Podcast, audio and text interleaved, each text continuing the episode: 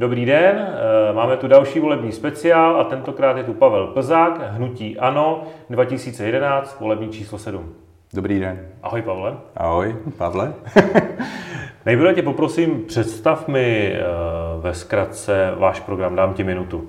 Ježíš, No tak náš program, když bych to řekl eh, jaksi ve velké zkratce, tak my se hlavně chceme zaměřit a máme to i jako takové volební heslo, chceme se zaměřit na okrajové části Trutnova, protože si myslíme, že zejména Zelená louka, Poříčí, ale on se to týká i Nového Rokytníka, Lipče a tak dále, má svoje problémy letité, týká se to chodníků, můžeme se pak o tom bavit eh, do budoucna nebo v dalším tom rozhovoru. Eh, přechody chybí, parkování problémy a tak dále. Takže my bychom chtěli, a máme to v tom centrálním heslu, že Trutnov není jenom centrum, chceme se zaměřit hlavně na ty, na ty okrajové části města a na jejich potřeby. Když to tak řeknu, my dokonce bychom chtěli, pokud bychom se dostali do vedení města, eh, tak pokud budeme sestavovat rozpočet, udělat takzvaný participativní rozpočet, to si pak řekneme. To si pak řekneme, takže o toho zůstanu. No a samozřejmě všechny naše plány a plány všech ehm, stran a hnutí v volbách samozřejmě se budou odvíjet od toho, jak, jaký bude rozpočet, jaké budou finance jaké budou náklady na investice a tak dále, takže k tomu se asi dostaneme. K tomu se dostaneme. Ještě tě poprosím, kdybys mi představil stručně kolegy z vaší kandidátky. Zase ti dám minutu. Jo, všech 33. To nemusíš, ale předpokládám ty, kteří... Tak eh, řeknu aspoň ty, s kterými nej, nejvíce úzce spolupracuji, což je ta první šestka zhruba, eh, tak eh, jsou tam dva současní zastupitelé, inženýr Voborník a, a náš primář z nemocnice z chirurgie, doktor Vajcík. Dále je tam inženýr Nečas, který vlastně celou dobu, co žije v Trutnově, žije na Zelené louce. Je to ten, který mi nejvíc jaksi pomáhá se definovat ty problémy, zejména zelené louky a, a tak dále. A pak je to můj dlouholetý kamarád Petr Švaral, dlouholetý sportovec, jaksi funkcionář potápění a tak dále, který mi učil potápět. A vlastně je to člověk, který my máme také jeden bod programu, který se týká jaksi nového bazénu, koupaliště, dolců a tak dále takže s kterými já konzultuju tyto věci. Dobře, děkuji. A teď už pojďme konkrétně ke slibům teda z vašeho programu. Začněme dopravou. Mm-hmm. Já jsem se dočetl, že chcete monitorovat a upravovat kritická dopravní místa. Můžeš to nějak rozvést, uvést nějaký příklad? No tak eh, ta místa se týkají, je jich víc, když to tak řeknu. No. Je to jednak, my bychom si je chtěli jaksi Několik jsem jich viděl. Jedná se o některé křižovatky, které jsou nepřehledné ve výjezdu. Tam bychom chtěli instalovat nějaká zrcadla, což je hlavně poříčí. Eh, dokonce tam byla jedna smrtelná nehoda na jedné té křižovatce a není to tak dlouho. Eh, chtěli bychom, jak si některé ty eh, silnice u nás, které vedou i dost zabydlných oblastí, týká se to Oblanova, kde se má například jaksi plánovat další výstavba, už tam jsou parcely a tak dále, tam vede silnice, kde se jaksi autobus vůbec nevyhne, s nějakým autem, s karavanem a tak dále, tak bychom chtěli některé silnice rozšířit, případně vybudovat aspoň některé vyhýbací zálivky, protože tam je to opravdu nebezpečné. Tam ten autobus on nesmí couvat, takže tam kolikrát dochází k takovým situacím, které jsou i nebezpečné. Chtěli bychom eh, se podívat i, jestli některá zeleň nebrání ve výhledu a tak dále, některé poutače, jestli nebrání ve výhledu a tak dále. Takže já si myslím, že těch míst je tady více. Bude možná nutné i zjednosměrnit některé ulice, kde nejsou dodržené eh, ty mm, povinné jízdní pruhy, to znamená 3 metry na každou stranu, což se týká třeba parkování zrovna v Poříčí, ale může to být, něco se udělalo na Zelené louce podobného, takže možná to bude třeba udělat i v jiných částech města. Dále, když jsme u té dopravy, uvádíte, máme plán, jak vyřešit nedostatek parkovacích míst, zejména v Poříčí, na Zelené louce a na Kriblici. Tak co jste tak, vymysleli? No, to je dlouholetý problém a není to problém jenom Trutnova, protože my jsme si dělali analýzy, jak si celkově jako hnutí a, a problém dopravy a městské dopravy a parkování, tak to trápí většinu jako měst, větších měst. Sami obyvatele Trutnova to vidí, když mají kolikrát problém zaparkovat někdy pozdě večer. Týká se to zejména teda zelené louky a poříčí. No, my vidíme, budoucnost v tom, že v místě, kde jsou stávající parkoviště, bychom chtěli, samozřejmě město nebude mít finance na to, aby to stavělo, ale myslíme si, že ve spolupráci se soukromými subjekty, developery, je e, cesta ve výstavbě těch parkovacích domů. S tím, že abychom neochudili nikoho o to bezplatná parkovací místa, tak si myslíme, že ty suterénní části by měly zůstat k parkování zdarma A ty vyšší patra těch parkovacích domů, ty by mohly sloužit buď to na pronájem, že byste měli jistý parkovací místo, a nebo dokonce jsou takové parkovací domy, kde jsou takové koje, parkovací koje, v podstatě garáž, protože garáže už se u nás téměř nestaví v Trutnově. Navíc každý chce mít to auto pokud možno poblíž domova, nechce chodit si pro auto do garáže někam daleko za Trutnov. Takže v tom vidíme, vidíme budoucnost. Eh, trošku vidím problém v tom, že se bude měnit, budou se měnit kritéria na bezpečnost a vůbec na to, jak mají parkovací domy. A to přišlo z Evropy, to není naš, náš výmysl, že tam budou muset mít dokonce dobíjecí stanice pro elektromobily, k tomu kamerové systémy, požární opatření, i díky těm elektromobilům, pokud tam budou stát a tak dále. Nebude to jednoduché, ale v tom vidíme cestu. A víme i, v kterých místech by ty parkovací domy mohly být. Už si to tady řekl sám, eh, vaše moto zní Trutnov není jen centrum, mm-hmm. takže co a v kterých částech těch okrajových, které chcete udělat? No tak největší problém, když se bavíte s těmi obyvateli těch okrajových částí a víte, že Trutnov je 14. největší město v republice co do rozlohy, protože se k nám připojila spousta obcí, které původně byly samostatné, tak eh, jeďte se podívat, já, já jsem uvedl jeden článek, nebo budeme mít v našich volebních novinách jeden článek, který se konkrétně týká třeba nového rokitníka. Tak já to řeknu jako příklad, ten nový rokitník, tam vlastně děti chodí po silnici na autobusovou zastávku, když jdou do školy a každý, kdo to zná a jezdí tam tudy, tak ví, jaká frekventovaná doprava vede přes nový rokitník.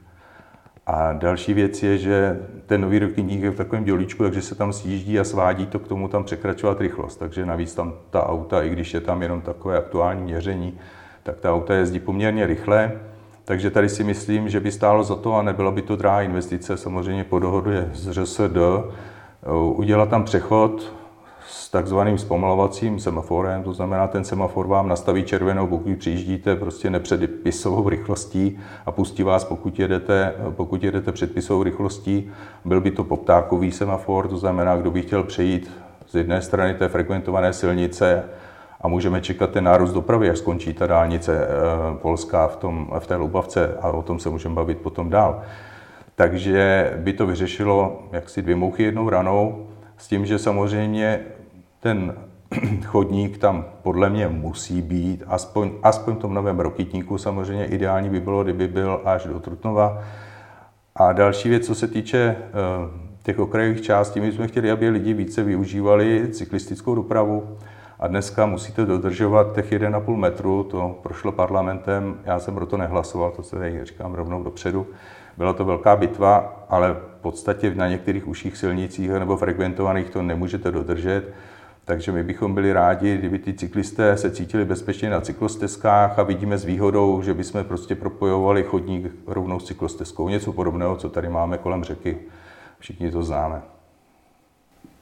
A kde tady ty chodníky s těmi cyklostezkami tedy vyrostou? Jenom v těch okrajových částech nebo je šance je dostat i do... No by bychom se chtěli zaměřit hlavně na okrajové části, týká se to konkrétně třeba Lipče.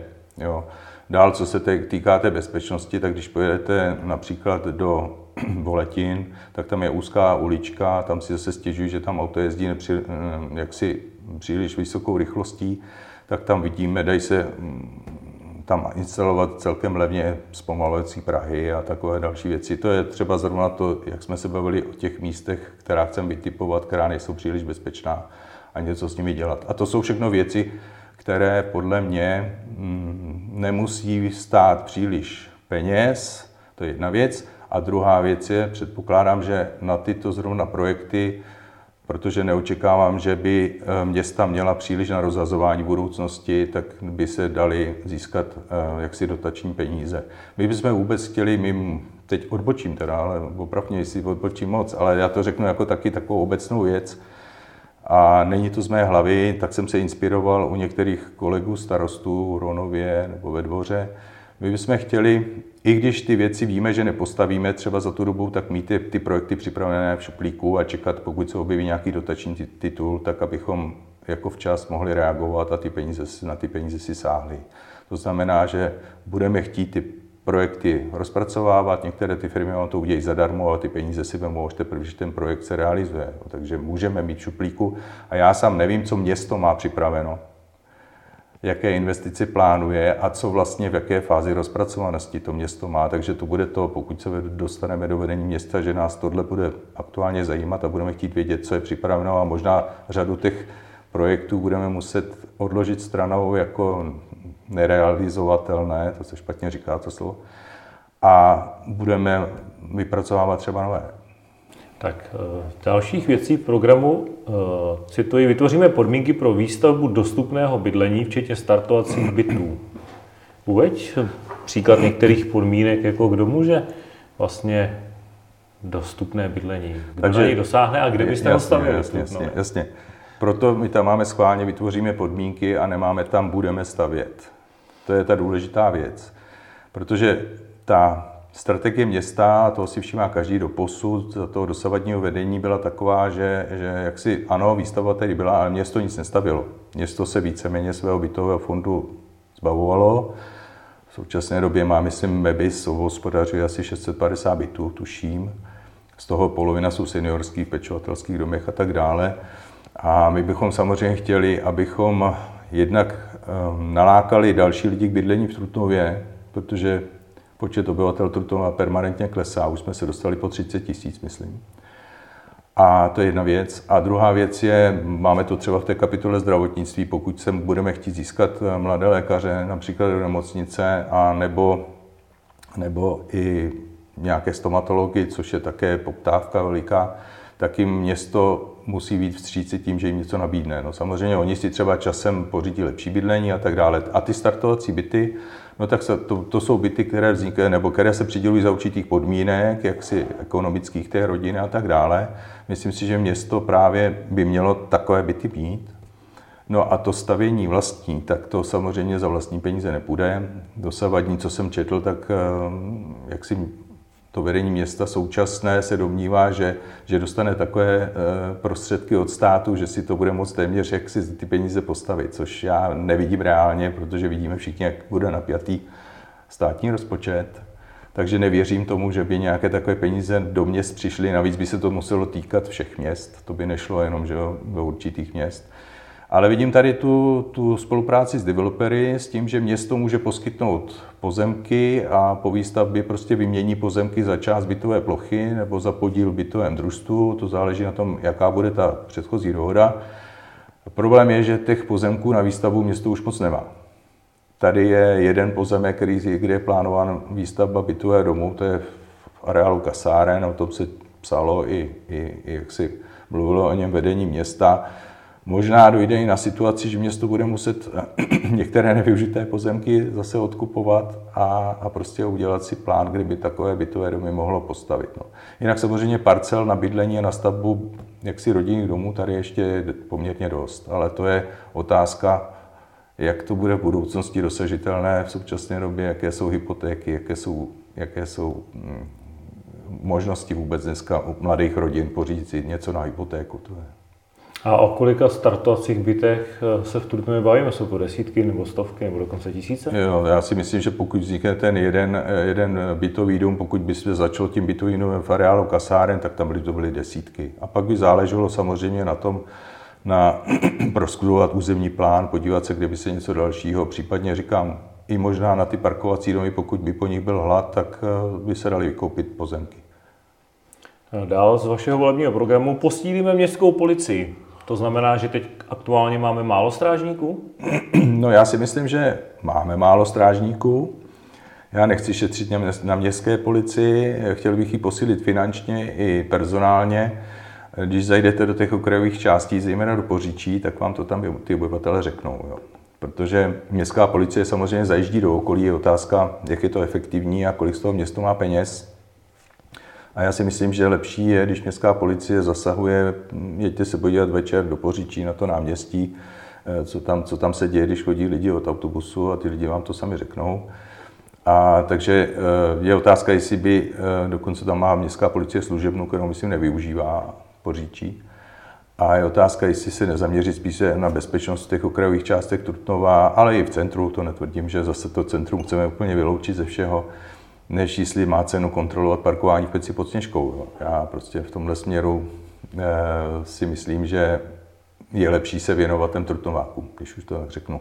No a pak tam máme ještě nějakou takovou věc, že bychom chtěli, já bych chtěl vidět, jak vlastně efektivně funguje kamerový systém a, a jestli ho třeba i neposílit, i když si myslím, že co jsem slyšel, tak ono to je docela náročná práce, teda sledovat všechny ty obrazovky, jo, nezávidím to těm klukům, který u toho sedí. Ale to je věc jako o, otázka toho pobavit se s vedením městské policie a tak dále. Rozhodně si myslíme, že jestli bude obyvatelstvo chudnout, tak nám bude stoupat kriminalita a mm, myslím si, že potřebuje dobrou než kvůli, když jsem se bavil s lidmi z oboru, tak ona ta městská policie víceméně dneska supluje tu státní policii, protože státní policie dneska ruší služebny. Když se podíváte, jak velký jak okrsek má státní policie, jako, tak, tak si myslím, že tu městskou budeme potřebovat hodně. Dobře, jsme u financí. Co uděláte, aby město výrazně nepoškodilo zdražování energií? No, to bude velký problém aby nepoškodilo. No tak eh, máme tam odborníka na energie, pana inženýra oborníka, který říkal, že teda záleží na to, co se na podzim stane. Že jo, samozřejmě s ohledem na ty stávající ceny energií bude muset město udělat energetický audit, eh, podívat se i na to, eh, na jak energeticky, jak si za, tepelně zabezpečené a tak dále jsou budovy městské, já jsem se bavil s Liborem Kasíkem a ten říkal prostě, kolik platí, a teď vám neřeknu přesná čísla, myslím, že říká 1,5 milionu platí za energie ročně a už teď odhaduje, že se mu Myslíte to... za UFO? Aby za bylo... UFO, a tak to, aby to se nemyslel, že za svůj dům. Ne, ne, ne, ne, ne, tak to jsem se špatně vyjádřil, samozřejmě prostě já vidím rovnici Libor Kasík rovná se UFO. A kolika mu to naroste, jo, dokonce uvažují o tom, že by tam snad udělali fotovoltaickou elektrárnu někde na střeše UFA, že by to bylo s výhodou a tak dále. Takže my se bude, a pak se budeme bavit, eh, kde teda ušetřit, jo? Jako jestli, jestli na osvětlení, jestli, jestli zateplovat, jestli ještě někde je třeba vyměňovat okna a tak dále. Eh, je město podle tebe v dobrém finančním stavu? No, já městský rozpočet znám jenom tak, jako, jak mi ho předložil prostě inženýr Nečas, který je členem finančního výboru na městě. Takže v současné době ano, protože tam přišly nějaké peníze, které dorovnaly, ten deficit on byl, ale eh, rozpočtové určení daní se do budoucna určitě nezmění. Já si myslím, že i tak bylo výhodné. Dneska o tom byla nějaká tisková konference, kdy vlastně města a obce hospodaří s přebytky jako jediný ve státě. Takže města si zatím jdou dobře, teď je otázka, jaká rána přijde s těma energiemi. Jak velkou část z rozpočtu by město mělo dát na investice? No, to záleží na tom, co jsme si tady, co jsme si tady před chvíli řekli. V každém případě by mělo mít na spolufinancování určitě vyčleněné jedna, jedna, která si myslím, že menší částky dopředu, pokud je slíbíme, bychom chtěli v rámci toho rozpočtu, který jaksi přidělí nějaké investiční prostředky těm okrajovým částem města, o kterých si ty obyvatele chtějí eh, rozhodnout sami. Funguje to takhle, my jsme se inspirovali třeba v Ronově. Není to tak, že by se ty lidé nakonec nějakým způsobem nedohodli, kdo o to má zájem a jde tam prostě tak eh, se o tom bavit, tak se nakonec vždycky nějakým způsobem dohodnou, jestli chtějí dětské hřiště nebo jestli chtějí teda ten chodník. To je jedna věc. A druhá věc je, já ani nevím, a podle toho, jak jsem se ptal hm, toho inženýra na čase, není možné se ani dopátrat vlastně v současné době, kolik to jde na ty investice. V tom rozpočtu to je jaksi nepřehledné. No tak nějakou představu musíte mít, jestli to má být nějaká část, třeba procentuální, nebo jestli to má být pohyblivá suma podle toho, jaký zrovna je. Já bych, já bych je, takhle, maximál, já bych na, na té investici určitě vyčlenil maximální možnou částku, která půjde, ale, ale já vám říkám, že možná bude město zápis, zápasy s deficitem podle toho, jestli se něco s těma energiemi nestane, jestli ten stát se nespamatuje, nějakým způsobem to nezreguluje protože to se opravdu nebude týkat jenom domácností, ale to bude opravdu na obce, to bude na kraje, to bude na všechny. Jako, možná ani netušíme, do čeho se řítíme. Jako. To je možné. Které investice, pokud se tady o nich budeme bavit, hmm. by měly mít prioritu? Tak já jsem to tady trošku řekl. My bychom chtěli eh, investovat zejména do těch chodníků, do té dopravní obslužnosti a do toho bydlení to, co bychom chtěli. Jinak já si myslím, že jako ta infrastruktura města je poměrně slušná, ta je, ta je poměrně dobrá. Samozřejmě bude třeba opravovat ty chodníky, protože v některých místech už i ty komunikace někde si vyžadují nějakou opravu, to je také daná věc. No, no a pak jsou tam, a do budoucna větší investice jako plavický bazén a tak dále, ale to je, to je zatím hudba budoucnosti, ale ne, že bychom se na to už teď nechtěli chystat. No takže je teda nebo není nyní reálné opravit krytý bazén nebo dokonce postavit nový? No v současné době jistě ne. Za prvé si myslím, že na to není ani projekt ještě. A druhá věc je, že ten bazén podle těch informací, které mám, tak by měl dosloužit v roce 2030 a s tím, že opravitelný údajně není. A e, my vidíme, aby to nedopadlo, kdo si to pamatuje s koupalištěm, že, jo, že tady se zavřelo koupaliště a pak se vlastně strašně dlouho nic nedělo, než, než se otevřelo nové koupaliště tak si myslím, že projekt by měl být připravený a já vidím s výhodou, aby ten bazén byl v areálu nebo navazoval na areál současného koupaliště, protože podle těch informací, které mám, tak ta technologie toho koupaliště může bohatě sloužit i pro technologii toho bazénu, že by se vlastně zabili dvě mouchy jednou ranou. Je otázka, víme sami, že nám na koupališti chybí nějaký větší plavecký bazén. Je otázka, jestli v létě by nešlo, aby ten krytý bazén byl současně s koupalištěm otevřen a kdo by si chtěl zaplavat trošku víc nebo delší trasu, tak by mohli plavat i do toho, do toho bazénu. Jsme u zdravotnictví, ty už si to trošku nakousnul, ale přesto, eh, co jste teda vymysleli, jak vyřešit nedostatek lékařů Trutnově? Teď aktuálně praktici zubaři největší bolák. To je celostátní bolák, když to tak řeknu. Tak já, to, já začnu od nemocnice, my se budeme samozřejmě snažit protože město eh, může jednak přispívat do nadačních fondů, aby získalo pro kraj zdravotníky, jak střední, středoškolské pracovníky, zdravotní sestry a tak dále, i lékaře, tak to je věc nemocnice. Nemocnice patří že, holdingu, který je v majetku kraje, tam můžeme jaksi eh, bojovat proti tomu, aby se neomezovaly služby, neomezovaly se služby, eh, nezavírala se nějaká oddělení v Trutnově jedině tím, že teda budeme tlačit na kraji, využívat zastupitelů, které máme na kraji, a máme samozřejmě možnost do dozorčí rady nemocnice si dosazovat nějaké lidi. Takže to je jedna věc, to je věc nemocnice. Všichni, a to je ta důležitá část infrastruktury. Každý, kdo se někam stěhuje, tak pátrá, jestli prostě večer, když ho začne bolet břicho, jestli to nemá daleko někam, kde se mu na to břicho někdo podívá. A jestli nebude muset dojíždět prostě až 60 km třeba nebo někam dál. Tak to je věc nemocnice, no a pak je to stárnutí populace, té lékařské. Všichni víme, že, jo, že nám dospěli do důchodového věku řada praktických lékařů. My jsme se o tom bavili i na té zelené louce, protože tam vlastně, já nebudu jmenovat, ale tam už jsou téměř v důchodovém věku ti praktičtí lékaři. Takže město, a všechno jsou to soukromé služby, víme sami, že, jo, jsou to soukromníci, takže město eh, může pomoct jedině tím, že teda, a já myslím, že to i město dělá, jo, že se snaží nabídnout bydlení, úřady lékařů v nemocnici, že se tak stalo, to znamená nabízet bydlení. A druhá věc je, je otázkou, jestli, a to by mohla být taky investice přestavbou nebo výstavbou nového, jestli by vzhledem k tomu, že na té zelené louce už tam ta populace také zestárla, jestli by si zelená louka jako šestitisícové část města nezasloužila vlastně nějaké středisko, kde by byly třeba dvě ordinace praktických lékařů a dvě stomatologické ordinace. A ona prostě tu plně zařízenou ordinaci nabídla za nějaký závazek Prostě budu tady působit 15 let zdarma, protože ono vybavit si stomatologickou ordinaci to pro začínající lékaře, to je taky na půjčku, jo, to není, to není, na, to je na úvěr. To každý nemá. Takže a samozřejmě, když vám tady někdo začne pracovat a pak tady nakonec začne bydlet a, a, a je odinu, tak máte reálnou šanci, že vám tady zůstane.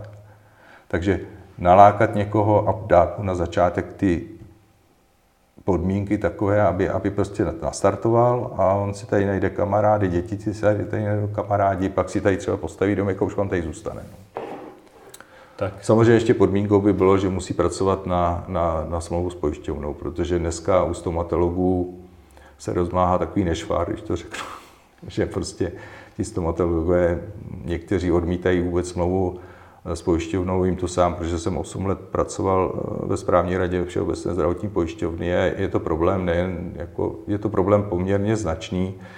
A ta poptávka po té péči stomatologické je taková, že už ty lidi jsou ochotní si to i zaplatit. A, a prostě někteří ty stomatologové vám řeknou, já radši budu mít méně lidí a budu je kasírovat, nebo jak si budu, budu, nechám si platit za tu svoji péči hotově, klidně kartou, ale prostě nemají zájem o smlouvu s pojišťovnou. Rozumím. Hmm. Jsme v závěru. Už? S jakým volebním výsledkem budete spokojeni? Mm, no, to je těžký. No. Tak samozřejmě bychom byli rádi, aby jsme vůbec uspěli a byli, měli jsme nějaké zastupitele. Takže v současné době jich máme šest. Já si myslím, že pro nás by byl úspěch mít osm zastupitelů. Ale jako byl bych spokojený s těmi šesti. Samozřejmě nevíme, jestli víte sám, že jestli máme lidi, které osloví, nebo na té kandidáce osloví voliče, že třeba budou křížkovat. Jo. Ty komunální volby jsou hodně o jménech, o známostech, víte sám, nebo ty víš sám, když volíš, tak si řekneš, hele, to je škoda, že tenhle je v téhle tý, ale já mu ten křížek dám, no a prostě je to nevyspytatelné. Jste dvakrát byli druhý. Mm, byli. V mandátu Šesmana, tak já jsem čekal, že řekneš, že chcete vyhrát volby. No tak samozřejmě bychom volby chtěli vyhrát, ale my už jsme vyhráli minulé krajské volby, v těch druhých jsme byli těsně, těsně, byli jsme těsně druzí, vždycky nás obešli, předtím to byla koalice sedmi, teď je to koalice deseti na kraji, takže samozřejmě já, já nemám problém eh, s, se současnými, s, jaksi s vedením města, nemám žádné tam animozity, nic, jako nemám problém ani s těmi ostatními, co kandidují ty strany. Já, já prostě jsem otevřen k jednání, Samozřejmě všichni víme, že pokud něco chcete prosazovat, nebo pokud lidi chtějí, aby to, co jsme tady dali na papír a co bychom chtěli dělat, eh, pokud se jim to líbí a dají nás hlas, tak by asi nebyli rádi, pokud bychom zase byli nějak vyšachovaní nebo obejití a tak dále. Ono to frustruje ty lidi, to je vidět i dneska, jako v celostátní politice, ta frustrace je velká. Takže uvidíme. No. Jako říkám, nemám komunikační problém, Čili do koalice půjdete s kýmkoliv, nebo máte někoho, s kým byste určitě Takhle, pokud, pokud eh, někdo bude mít takový program, který pro nás bude nepřijatelný, že třeba bude chtít prodat eh, vodovody a kanalizace, privatizovat, nebo tak, tak to by pro nás asi nebylo přijatelné. Si to, ale nebo, jinak obecně, je, že byste jako, měli nějakou... Pokud někdo bude mít takový program, který eh, bude korelovat celkem s tím naším a nepůjde úplně proti, tak jako s tím nemáme nějaký problém. Já si myslím, že té komunální politice je to víceméně o osobních vazbách a o osobních vztazích a já nevím, že bych já byl někým nějakým nepřátelském vztahu. No. Samozřejmě já tuším, že, že tady bude tendence, tady vedení města je zhruba 25 let nebo jak dlouho stejné. Takže určitě, protože pokud to funguje, tak bude tendence to zachovat, zvrátit tomu, že je jediný náš dobrý výsledek. No. Dobře, moc krát děkuji za rozhovor. Já děkuji taky za rozhovor.